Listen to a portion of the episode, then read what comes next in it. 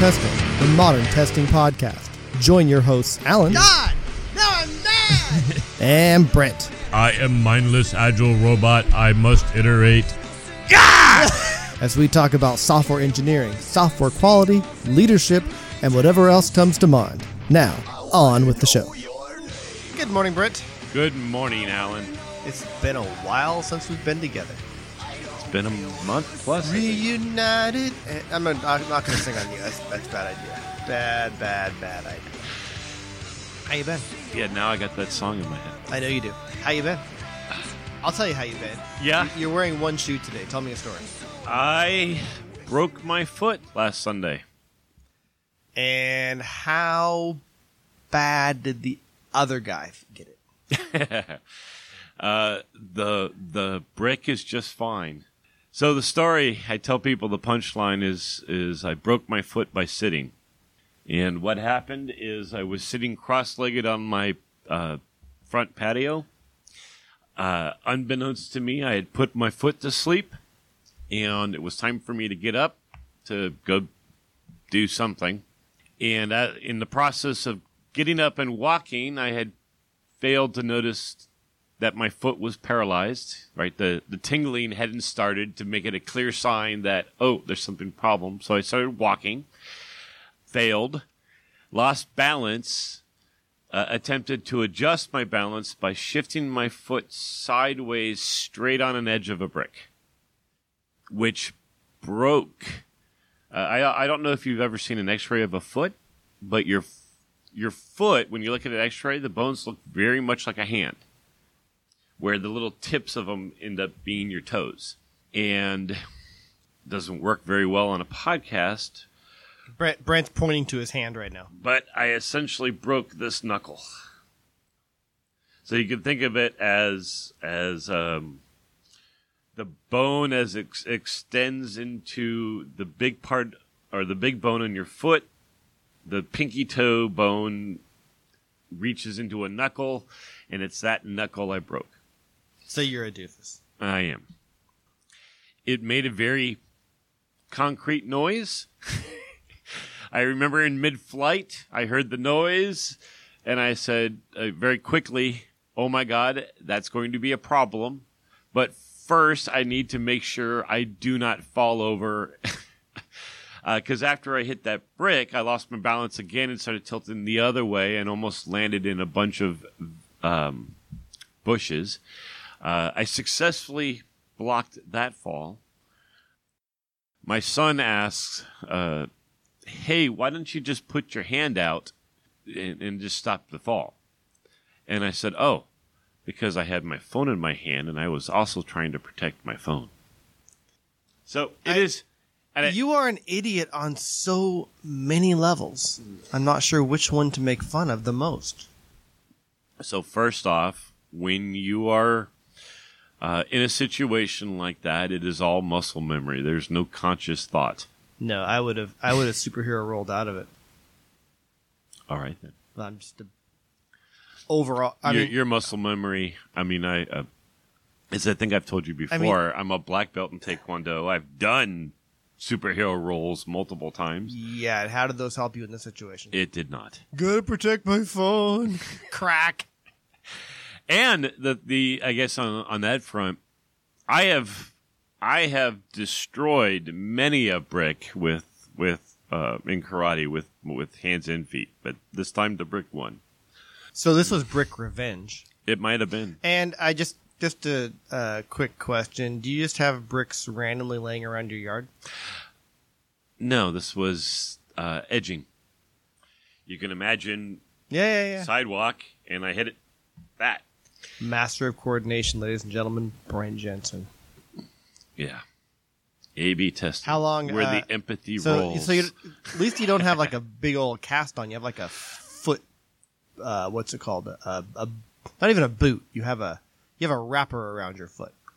this is How long do you wear that?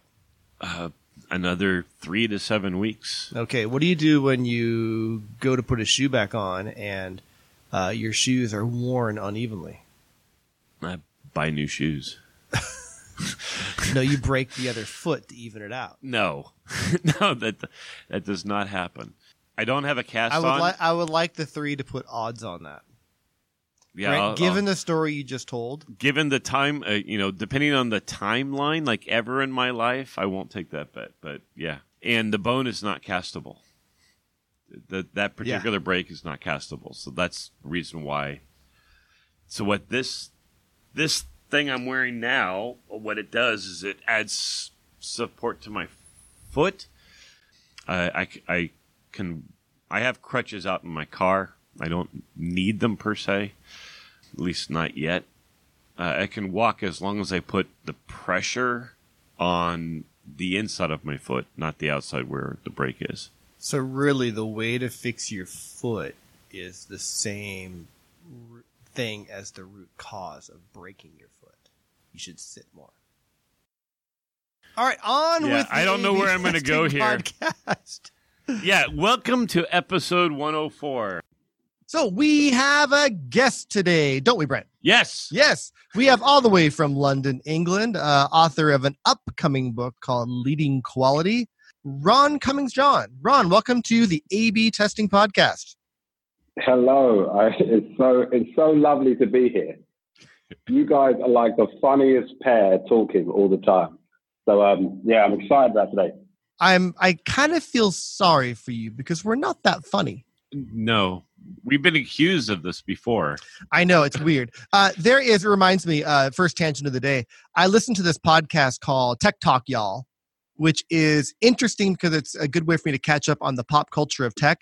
But these guys describe themselves as a tech comedy podcast, but they don't tell any jokes. They're not funny. All they do is make a few funny voices once in a while and act excited. So compared to them, we are funny. There you go. So this Yeah, is no, is, this, is this a Funny testing? is relative. a testing and- and comedy as long as podcast? You only you, you you keep the bar very low. Yes.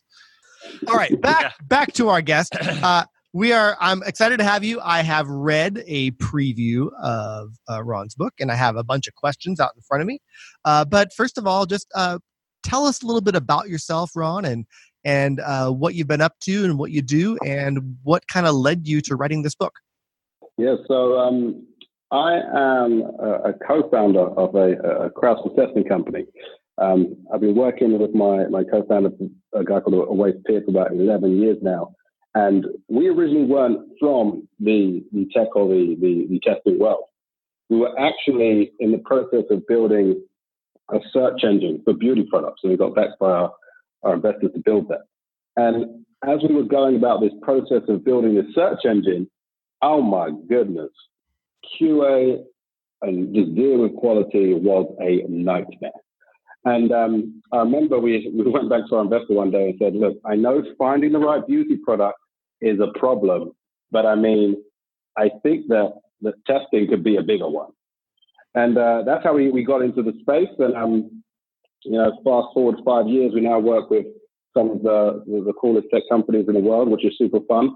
And, and what that did is it gave us this opportunity to understand how do some of the top companies in the world, like your Facebook, your Google, your, your Etsy, and all these guys, how do they how do they test? How do they look at tests? And how does that differ from what we see in some other companies? And so we kept getting asked this question by people, you know, what should my QA strategy be? And we we originally thought that we could we could work that out and write a book on it in about six months.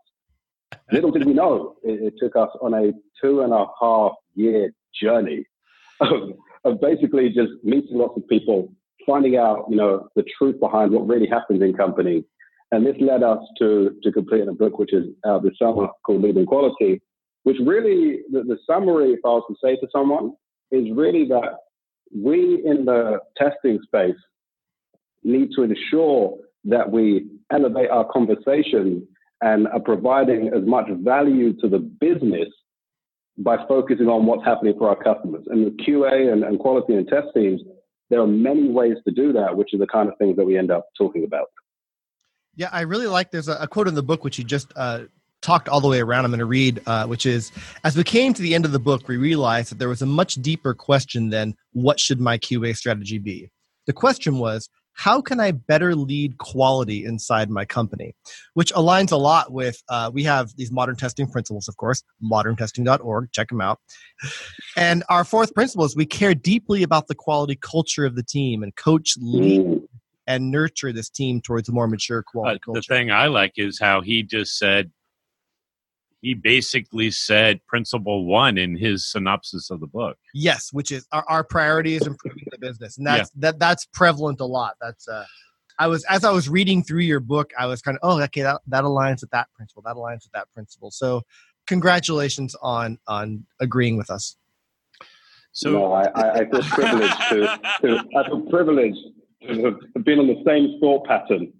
Yeah, I was going to say, um, you said you thought you were going to pound out this book in six months. And I'm like, in this particular community, I'm not certain you could accurately define testing in six months. Oh man! You know what?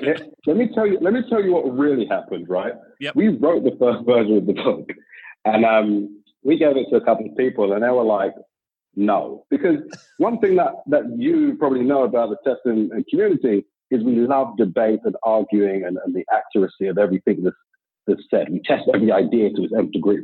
So the Yes. first version of the book basically got destroyed, um, and then we wrote it again, and once again, the level of uh, questioning and justifying that had to happen before we could get to a releasable state was um, was emotional and character building.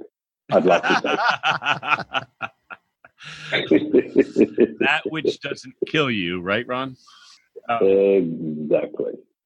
So I guess the first question, I, I didn't, I didn't make uh, the short list of the the pre-read.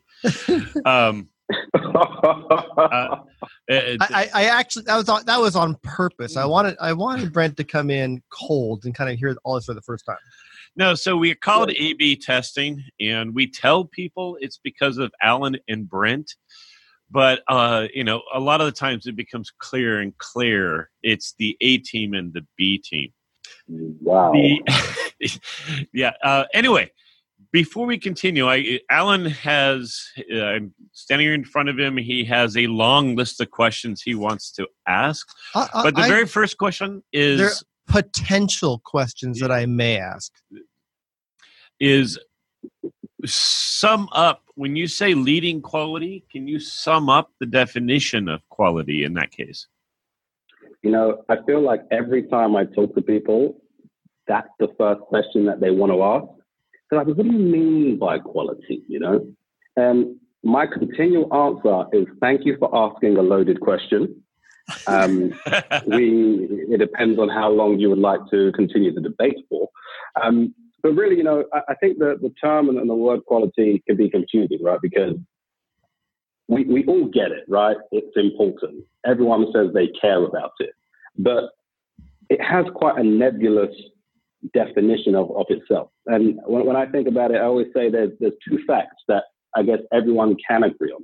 Fact number one is that quality is subjective, which means it's determined by whoever using it at that point in time, which is obviously why the idea of making sure we're building things that customers care about is so important.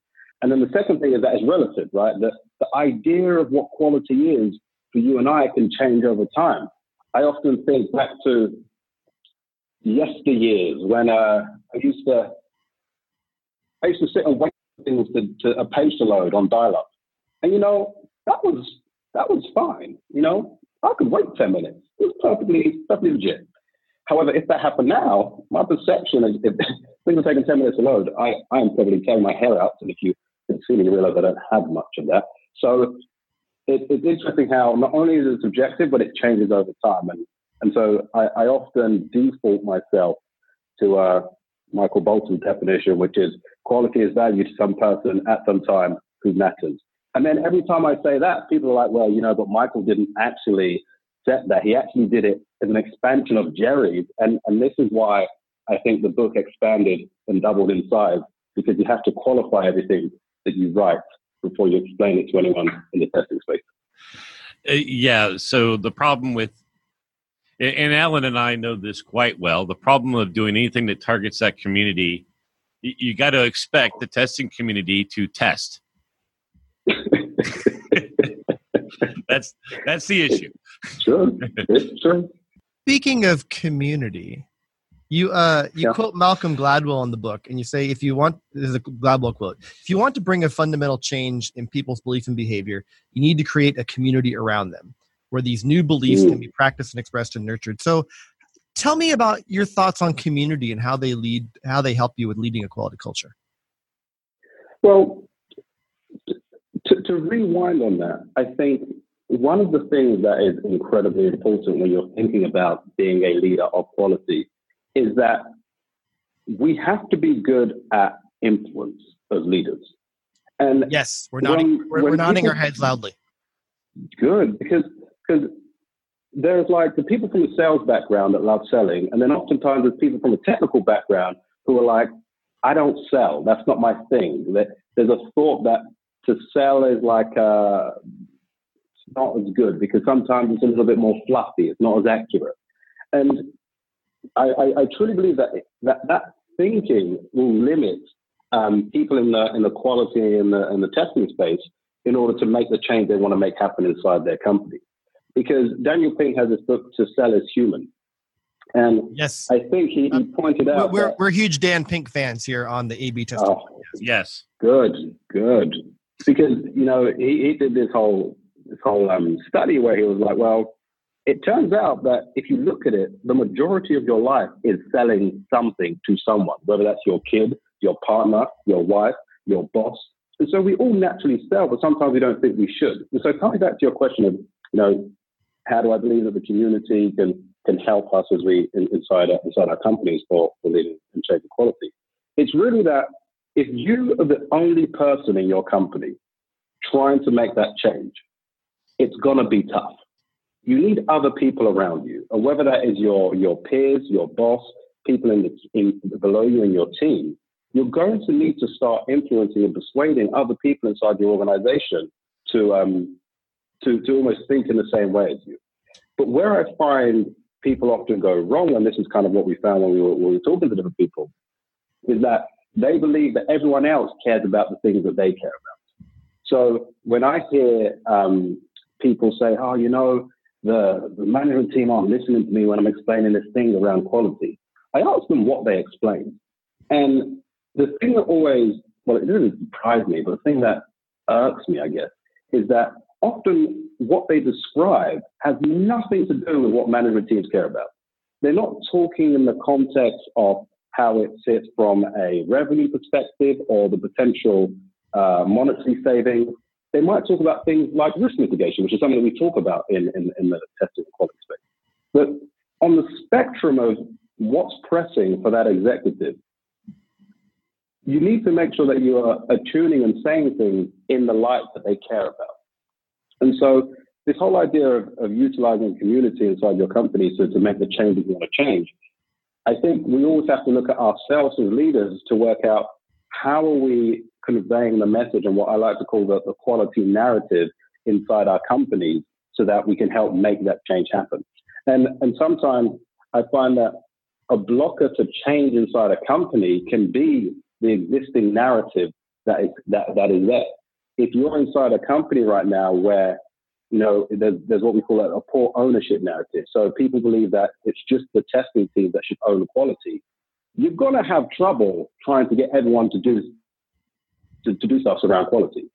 In order to get that change where everyone is involved in quality and is thinking about quality, there's going to need to be a narrative inside your business that hey, ownership is part of everybody's responsibility. Everyone has a, play, a, a part to play in making sure we have a good quality product.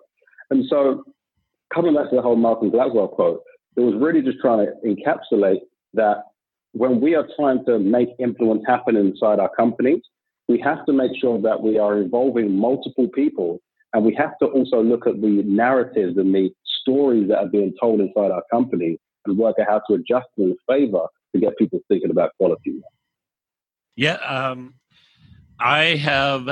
No, so that that whole discussion you just had just reminded me of all kinds of things. I've said similar things in the past, right? The the one thing that I will call out is in order to influence, in order to lead, you have to have followers. And and I find that this is the single, this is the single most important thing people forget.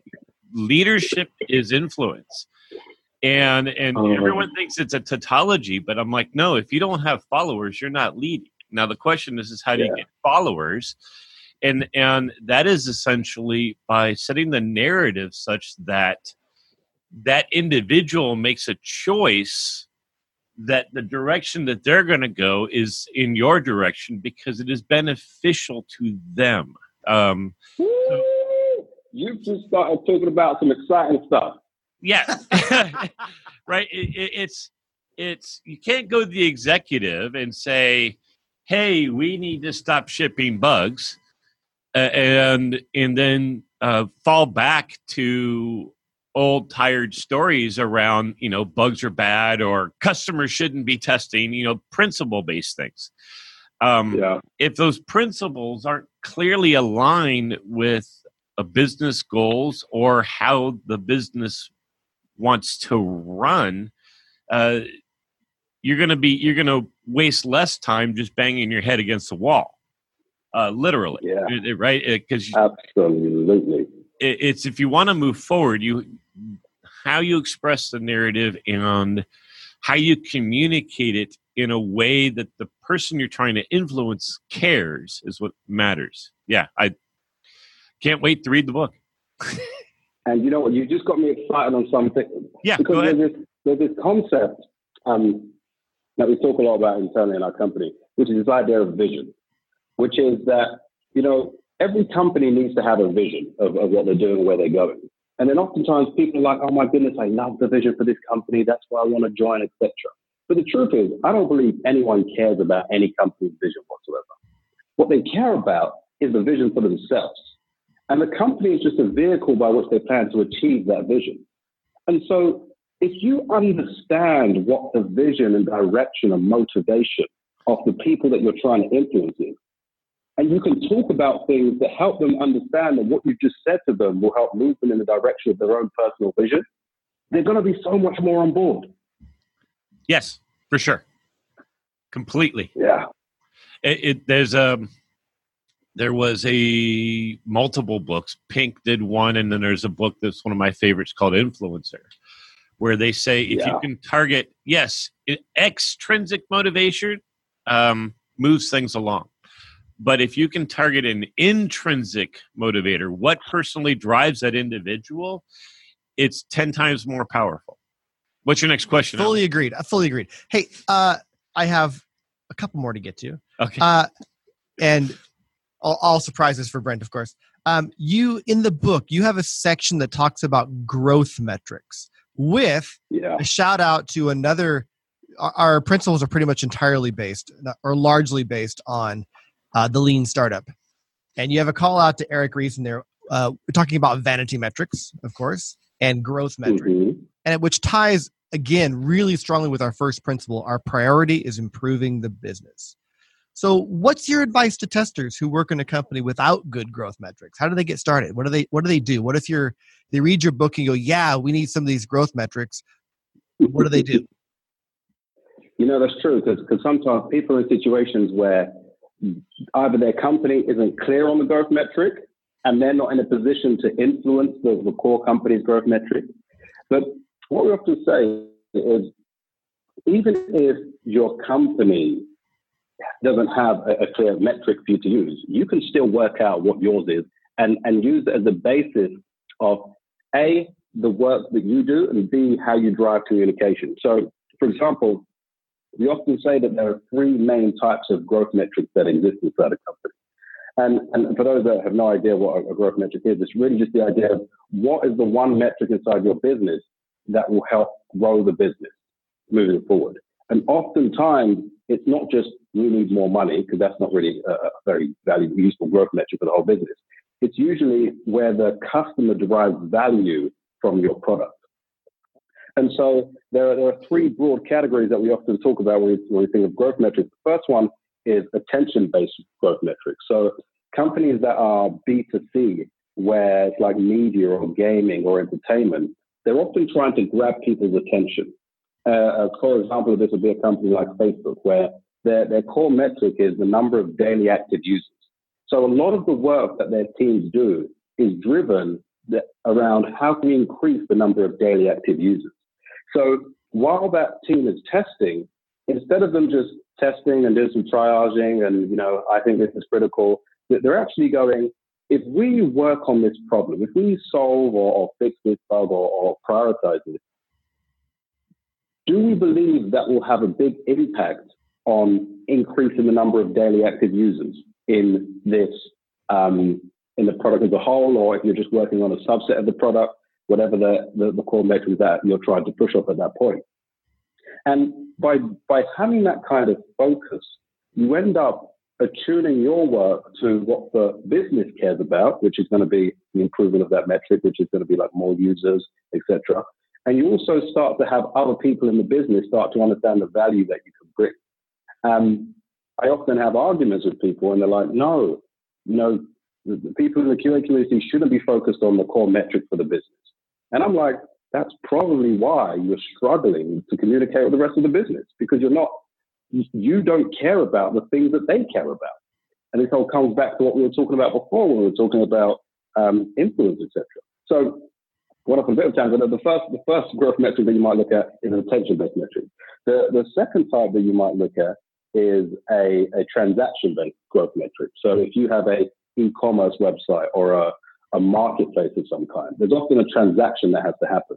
So a company like Airbnb, their growth metric is around the number of nights booked because when a, when someone books a night, it's the moment that the person that owns that property gets value, and it's the time when the person who wants to be in that property gets a bit of value.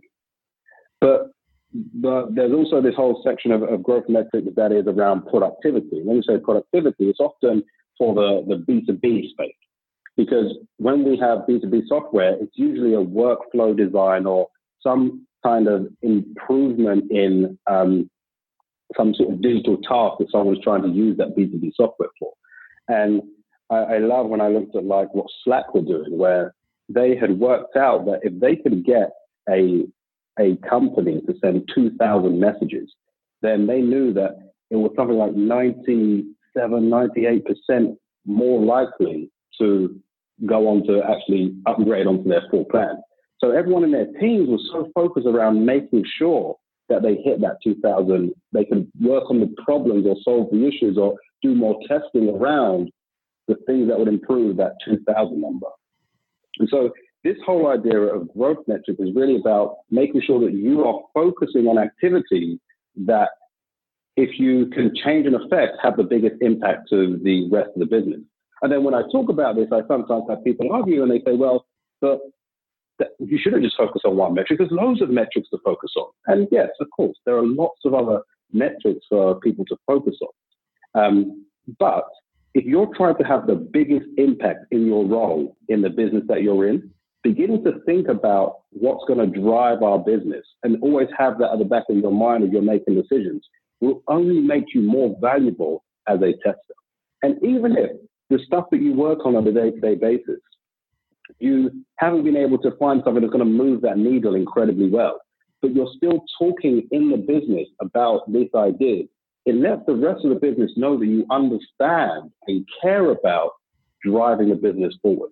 Whereas most times when people have conversations that I find when they're talking about testing, they keep it so um, technical and testing related that it becomes hard for others to um, to really engage.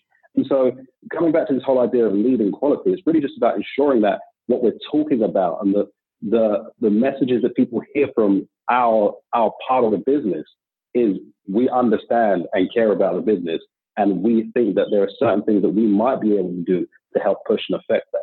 The more that anyone can have that narrative in their personal role or inside their department, the more value like people are going to find for the work that they do. And this is at least what, what we believe from, from what we've seen. Yeah, I, I Brent was nodding his head a lot.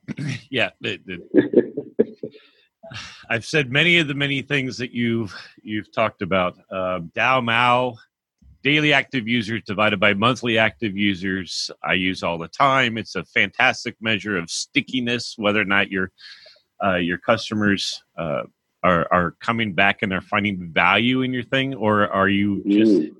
or are you just having a you're able to constantly bring in new customers, but they don't stick around, right? Uh, Yeah, when you look at that, right? What's that? Sorry, I was just I was just saying when you look at that, you know, those are the most important questions that we need to be asking. And one of the things that I love about the testing community is they always ask incredible questions. Yes, And ensuring that they're asking some of these business context questions, which come down to the fundamentals, should we even be building this sometimes? You know, the value that we can bring in our questioning is incredible. So it's just ensuring that we're using the skill sets we already have, but ensuring that we're adding the business side to the conversations that we have around the business. Yeah, it's it's one of the things. So so the old definition of quality, uh, or the the traditional point of view of quality is essentially bugs, right? Uh, it's it's what I now call code correctness. I, I won't I won't talk about bugs in code as a quality issue. Quality, in my view, uh, can only be defined by the the actual consumer of the product that you're building. Um, that, that's but it can be measured by people within the product. It can be evaluated. It can be improved. I completely agree with you that one of the strengths in the test community is its systems thinking and its critical thinking skills. Yeah. And i do in fact dream of the day and and where the community at large i've i've converted multiple test teams myself but it, the community at large realizes that applying that skills towards the the definition of quality that that you are suggesting uh, is an I'm a data scientist by by trade, so I'm making up numbers now, but I do believe it's an order of magnitude difference in the value proposition that these same individuals can use with their same skills. Yeah. It, it is it is much more valuable to go in in in this new direction in this man's humble opinion. So uh, I don't know if you're done with your questions, but I do want to I, I do want to ask uh, Ron one of the common questions we get all the time on this. I'd love to hear your answer. So, Ron, that's all nice and good, but that's the PM's job. I guess that was the question. You Or know, what's your I- response I, to that? I can't worry about the business. My job is to find bugs. That's someone else's responsibility. I abstain. wow. so I'm wondering. Um, my response to that is, is actually just good luck. Good, good luck for your long-term career prospects. Ah, so he doesn't have a better answer than we do. So No, Joe, I do, I do, I do have some thoughts, right? okay. Um, so I was, I was sitting down with a, with a senior exec the other day, and we were talking about um, defining roles versus gray area. And oftentimes people are like, oh, you know, I really, I just feel like we need to define my role a bit more. You know, I feel like it needs to be clearer what I'm doing and where and like how where I'm going. And uh, she, she she said to me, she was like, look, here's the thing. If I work with someone and they are so stringent on, I will only do the things that pertain to my role, then I know I've got a problem with that person. Because in life, in business, there's always new things happening. There's always changes that are happening. So if you're not comfortable with gray, you probably shouldn't be working in the company. And it is the gray where you actually get to provide the biggest amount of value. And so this question of, hey, that is not my responsibility to look at what we're doing in this business. I, I think it's, it's everyone's responsibility. I would much rather be in a company where every single person, down to from the CEO down to the janitor, is going, that doesn't look right. I should probably raise that. If you don't have that mentality in your business, or you're not a person that has that mentality, there is probably somebody out there who could do your same role and add that additional value. And the business that you're in would probably be promoting them faster and be having them do even more interesting things because they're going to be trying to make sure that person's mind is attuned and they're going to just work with them harder. You know, I don't, I, I hate working with people that don't, that aren't looking at their role and then asking themselves about that role in context of the whole business. You know, even when I work with developers and meet developers, I would much rather work with a developer who is asking critical questions about where we're going as a business than someone that just agrees to code the thing that I've told them to go. Because there is no one has all of the context and knowledge in their mind. It's this collective knowledge, these cross-functional teams that adds the most value. Um, so if, if someone actually began saying that to me, I think I'd begin a rant with them on how much value they're truly providing and where do they think their life is going. But yeah, yeah maybe maybe I don't have a good answer. No, no, no. So that one is more aligned. One of the things you, you went a different direction, uh, but one I still agree with is um, one of the things that I've I've seen lately is a rise in the number of companies making an explicit shift away from, uh, particularly in the tech world, away from specialist roles, um, mm. because the the need for a specialist is uh, it, it's sort of the Moore's law of software development or, or personnel in, in the software world, right? Uh, you hire a deep database expert and then realize, oh, our product is now going in a new direction where we don't require a database. If that's all that guy can do, uh, you, know, you got a problem, right? And so there's yep. definitely a move towards uh, what's known as a versatilist or a T-shaped person so people who are deeply knowledgeable in two to three areas and are adaptable.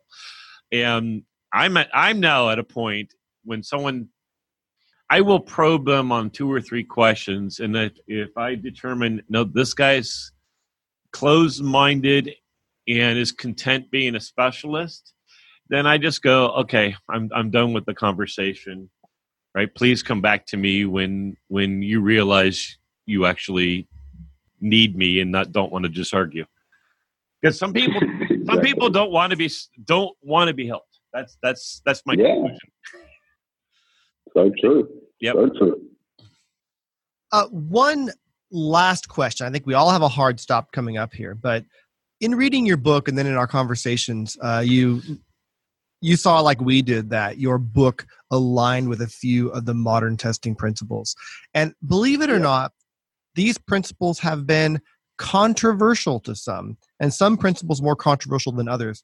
One I wanted to bring up was you said that your book aligned with our fifth principle, which, believe it or not, has been controversial. Just a few thoughts on the customer. We, we believe the customer is the only one who can judge quality, is, is the customer is king principle, which we fully yeah. believe. But believe it or not, we have had rather severe pushback from some people in the test community on this principle. I'm just kind of curious on on your thoughts on on how your thoughts align with uh, the customer being the only one who can evaluate quality.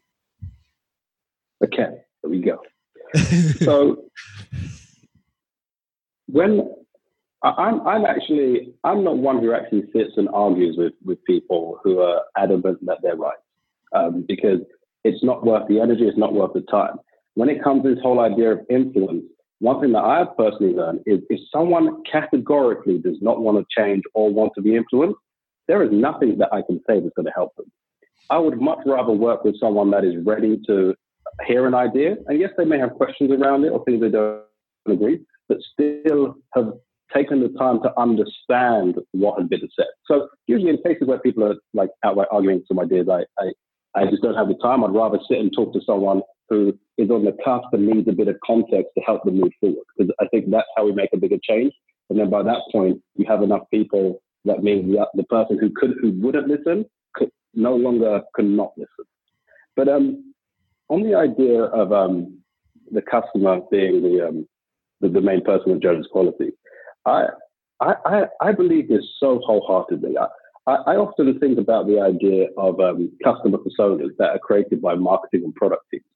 And you know, you know, companies would create these personas like, you know, Erin Enterprise, who works at enterprise and she does this. And, and these personas are awesome for the product and the for the product and marketing team for them to generalize something. But the truth is, when we actually start to look at quality, there are an, a, quite an infinite number of personas because every single person who picks up that application or who, who logs onto that application to use it, they expect it to work perfectly for them in their conditions. Which means, in my mind, there isn't just a, a small two or three personas that we have to deal with in our company. There's actually loads of them, and we call them local personas because every single device, every single location, all the different permutations become unique personas that we have to end up looking at. And then once again, coming back to this whole idea of if we're really going to drive value for our company, you can start to, to look at your personas and go, okay, so out of our customer base that we have right now, what are the locations or devices or usage patterns that we're seeing where we should actually focus our testing to make sure the people we care about the most, we can have the biggest impact on. And that's in the case when you're trying to look at your existing customers. But oftentimes, and this is all about thinking about things from a business perspective, but when you look at quality, oftentimes the customers that you want in the future are not like your existing customers. They might not be on the same devices, they might not be in the same locations. So you actually now need to test differently. You need to think about testing from a different perspective because you're now dealing with new personas that you're not currently looking at. And so I I look at this whole thing in the same way the, the manufacturing industry went. There was a time in the manufacturing industry where they spent all of their time just focused on optimizing the production flow. And then after a couple of years, total quality management movement came along and they were like, guys, I think we should be caring about how these products work for our customers. And people were like, what are you talking about? That's a stupid idea. And then over time, people are like, wow, you know, if we build products that the customer actually wants to use, we can sell more. This is insane. And I almost feel like we as an industry going on that, That's crazy talk. Crazy talk. Customer. Yeah. Right. And, and I actually, feel like we're on the same journey.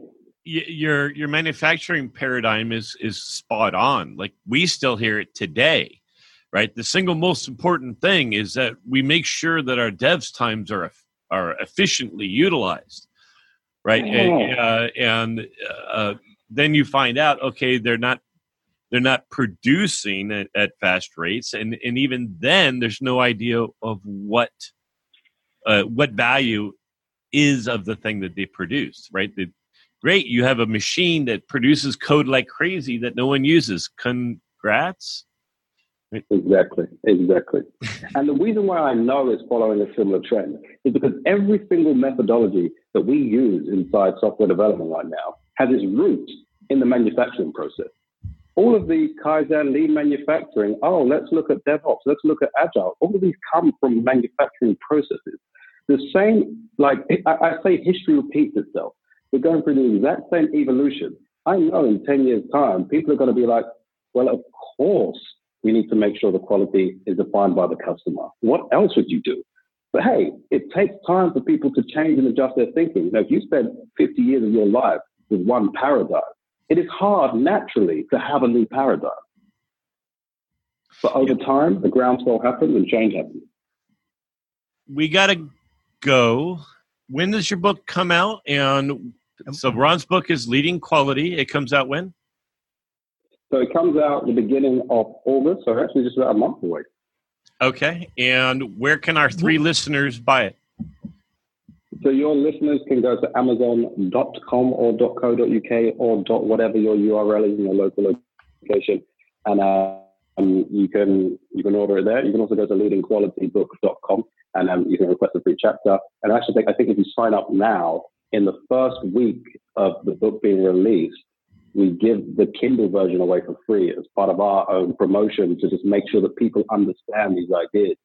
You know, people just need to hear the stories and have the new reference point about what they can do to lead quality. And I, I honestly believe I'm going to spend uh, a large part of my life, as well as my co-founder, just preaching these messages about how to lead quality. And I honestly believe in 10 years' time, people will be listening to this podcast just being like, wow, those guys, those guys predicted the future.